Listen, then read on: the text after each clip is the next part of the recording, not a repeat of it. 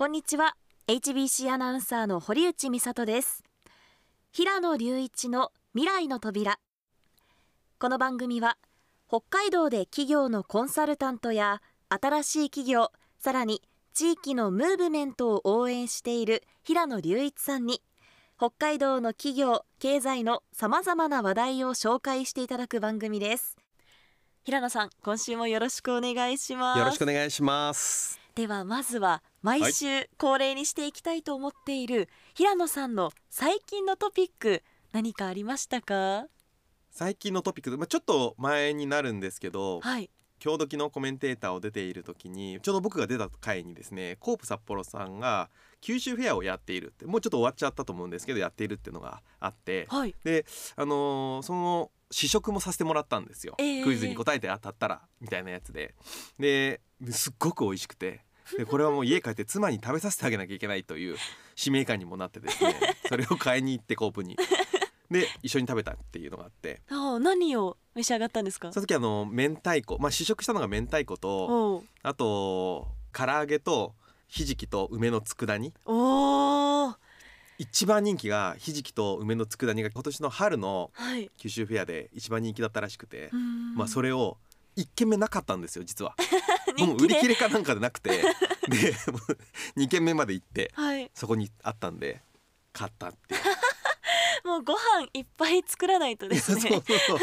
ご飯のお供がたくさんでめちゃくちゃ美味しい美味しかったですでいもやー確かにもう今も新米の時期ですしねですですいいですねやっぱりご飯が美味しいと生活豊かになりますよねね幸せになりますうね、ーうんん北海道に、うん、いてよかったな九州フェアです けどでも新米はね北海道のお米を食べながらはいよかったなと思いますそうですね、じゃあ幸せな気分で今日もラジオよろしくお願いします、今週はどんなテーマでお話をいただけますかそうですね今週は北海道まあ主には札幌になるんですがこうスタートアップっていうものについてお話をしていきたいなというふうに思いますはいスタートアップっていうのはベンチャー企業と違うんですか厳密になんかこう言葉として定義されてるというものではないというか うんほぼニアリイコールに近い感じもするんですけどはいベンチャー企業っていうのは言葉に定義すると、まあ、既存のビジネスモデルをベースにこう収益性を工夫するとかあとはこう規模を大きくすることによって拡大して売り上げを伸ばすぞみたいなうーん形の組織でスタートアップってその一歩手前ぐらいになるかなと思っていてどちらかというとうんでいわゆる今までにないイノベーション革命みたいなものを起こして新しいビジネスモデルを作っていこうぜみたいなうーんそういう若干まだ手探り段階のタイミングの企業をスタートアップ、あじゃあ本当に名前の通りスタートうん、してるですです。始めたばっかりっていうのがはいスタートアップ企業なんですかね、はい、へえんか勢いがあるいや感じのイメめージなんちゃですくかちゃ勢いあると思いますし、うんうんうんあのやっぱり夢も希望も溢れてますし、うーん何せこう今までにないビジネスモデルだったりとかイノベーションを作っていこうぜっていうことなので、うんまあ今は確かに世の中には知られていないけれどもうんうん3年5年経ってくると逆に言うともうみんなが知ってるみたいなことに十分分なりうるので、あそういったものが、まあ、実は札幌でも生まれてますよたくさんっていうことをあー今日ご紹介したいなと思っています。あーぜひお願いしますはい、で今日ご紹介したいのがもう本当にたくさん札幌でもスタートアップ企業っていっぱい出ていて、まあはいあの国からの補助だったりとかもすごく出てはいるんですけれども、まあ、その中で僕個人的にはですね中高生を対象にしたサービスほうで、えー中高生のこういわゆる進路相談みたいなものをインターネットを介して行うみたいなサービスを提供している会社をご紹介したいなと思っていますと。うーんなんか進路相談っていうと学校でやってもらうイメージがですです強でいんすですけですど会社としてやるんですかそうですそうでです、すうんうんさすがですね。おいいいい質問です。あお願いおおっしゃる通りで、 そうですあの進路相談って学校にある進路相談室とかあるじゃないですかあ。りますね。でもちろんそれで良かった、いいっていうケースも多分あると思うんですけれども、やっぱりこう世の中に企業の仕事の数も変わってきてますし、うんね仕事のまあ YouTuber とか出てきちゃってるわけですよ。そうですよなりたい職業ね上上位位ですによね。入ってくるわけですよう。んで学校の先生が子供たちが例えば YouTuber になりたいってなった時にじゃあ具体的にアドバイスとかできるのかっていうとうん多分難しいだろうなと思っていてうんでそれをいわゆるういろんな企業の経営者だったりとかそういったあ例えば YouTuber とか、えーインフルエンサーみたいな人から具体的なアドバイスをされるっていうことの方が結構大事じゃないですか、うーんそういったことを提供しようとしてる会社さんですねそうですよね進路相談お願いするとしたら自分が中学生とか高校生の時だったらもう家族か学校の先生かの二択だったのでですですうーんいそやこ僕自身もそうでしたもんあ本当ですかうんで堀内さんはアナウンサーになりたいってなった時に誰に相談されたんですかあでも家族くらいですねなんならちょっと恥ずかしくて言えない ような感じだったんですけど確かにそのアナウンサーのモデルみたいな人もうん周りにいなかったですし、それこそ大学4年生とかになってやっとそういうコネクションが見つかる、うん知り合いで知り合いの知り合いがアナウンサーとかがあったんですけどもう中学とか高校生のうちはないですよねね出会える機会が。なかなかないと思うんですよう、ーんでそれをやっぱり解決しようとしている会社をちょっと紹介したいなと思うんですけど、はいえーまあ、札幌が本社にある株式会社ひらがなでスミカっていう会社さんがありますとおで今年の1月に創業しているまさにスタートアップ企業おですスタートアップ企業、はいで代表が月立海人さんっていう方になっていてもともと高校の教員でうん彼自身もその進路相談子どもたちのやっぱり進路相談を受けながら高校時代にちょっと僕答えられないなみたいなケースもやっぱりあったみたいなんですね。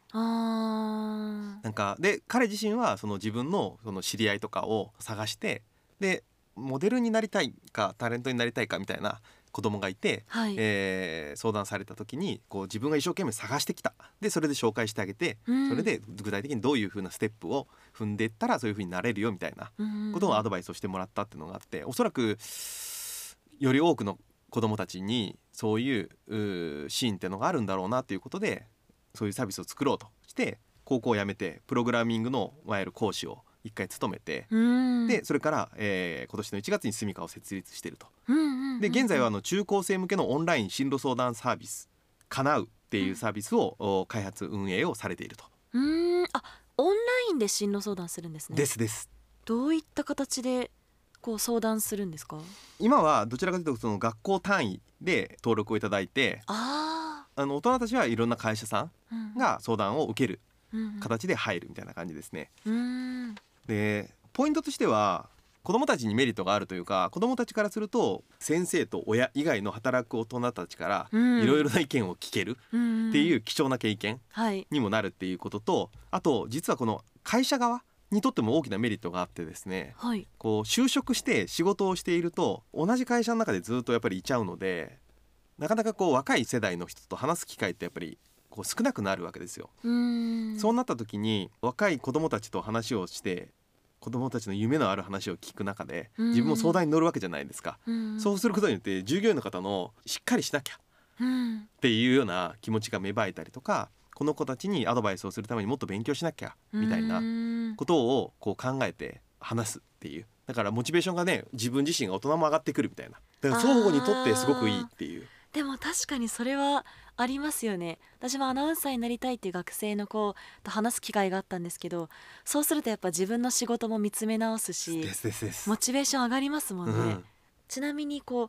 中高生だとやりたいことに溢れてる子もいるけど中にはまだ自分って何が向いてるんだろうとか何になりたいとかわからないって子もいると思うんですけど、はいそういった相談にも乗ってくれるんですかそうですあのこのサービスの面白いのは企業側が登録するじゃないですか、はいで学生さんといわゆるメンターみたいな形でアドバイスをする担当になった時に、うん最初に社員の方が研修を受けるんですねおうでその時にこう自己理解のワークをしたりとか自分自身がどういうふうな育ち方をしてどういうふうな性格を持ってるのかっていうものをしっかりりこう勉強して、さらに言うと人にこう物事を伝える時の伝え方の研修とか、そういうことを行っていくので、まあ、どういった悩みでもある種相談に乗れるみたいなことができるようになっているそうです。なんかもし自分たちの方が何人もいたらその周りの子の話を聞くのもそう勉です強になねりそうだなって思いました、うんだと思います。なんか自分の人生を見つめ直す機会って私は大学に入ってからしかなくて、はい、それこそ就職活動をするときにこういったこの「叶う」でやってくださってるようなサービスを利用して会社の社員の方と話すっていうのはやったんですけどはい、中学生とか高校生の時からこう社会に入ることを意識した活動ができるっていうのはなかなか魅力的でいすよね。やめちゃくちゃ魅力的だと思いますねうん。結構その日本の社会だと何にも考えずに大学に行くじゃないですかあるいしやあとーそうで自すね分の偏差値で大体国庫かなみたいないうわんゆる偏差値で学校を選ぶっていうところが僕すごく強いなと思って僕自身もまさにそうだったんであー自分の偏差値だったらこれぐらいの学部大学でこれうんこの学部かなみたいな感じで選んでしまってはいで本当にだから夢があってそこに行ってるかっていうとまあ決してそうではなかったっていううーんで本当は中学高校のうちから将来どういうふうになりたいかって考えてその手段として大学うんっていう道を選ぶっていう、確かにそれができたらベストですよね、うん、だからそこら辺のやっぱり相談が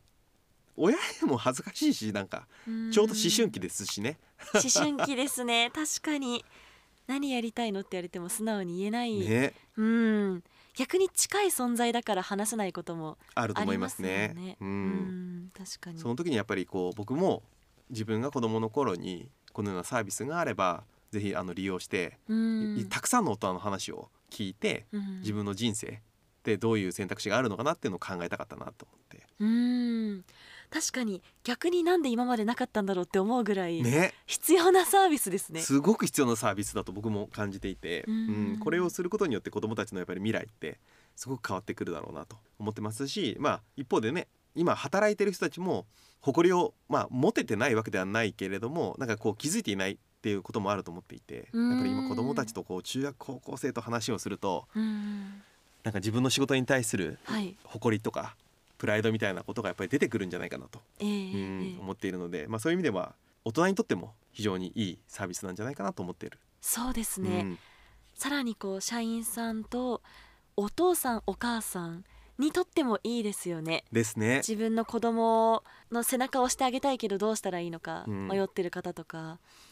僕は北海道のとある大学で授業をした時に将来何になりたいですかって聞いたらはいほとんどの方が公務員だったんですね別に公務員を否定するわけじゃないです僕自身も公務員だったのではい公務員を否定するわけではないんですけど全員が公務員になる必要はないですしうんみんなこう安定だから公務員みたいな理由がね安定だから公務員っていうのがちょっと違うんじゃないかなと思っていて、ええうん、公務員になれる人が数少ないですし公務員以外の選択肢うをん親とかもちゃんと子どもたちに対して与えてあげる必要があるんじゃないかなとは思いますね。うーんうちは親が公務員だったんで公務員以外はダメみたいな雰囲気があってですねちなみに私も親が公務員で、あそうですはい、公務員を勧められてねそうですねまあでもそれはある種親が生きてきた中で感じたことでもあるから、うんもう大事な一個の意見ではあるんでですすけどですです。うんいろなんな方からの意見を聞くのは確かに大事ですよね大事だと思いますね。で僕その辞める時とかにやっぱり親からもすごくこう残念がられましたしうーんただ今思うのは親は大企業とかの安定した会社に勤めてる姿を喜ぶんではなくてですねはい、本当はどんな仕事でも本人が生き生きと楽しいって言いながらうん、うん仕事をしている姿の方が親は嬉しいはずだと今思っていてうんう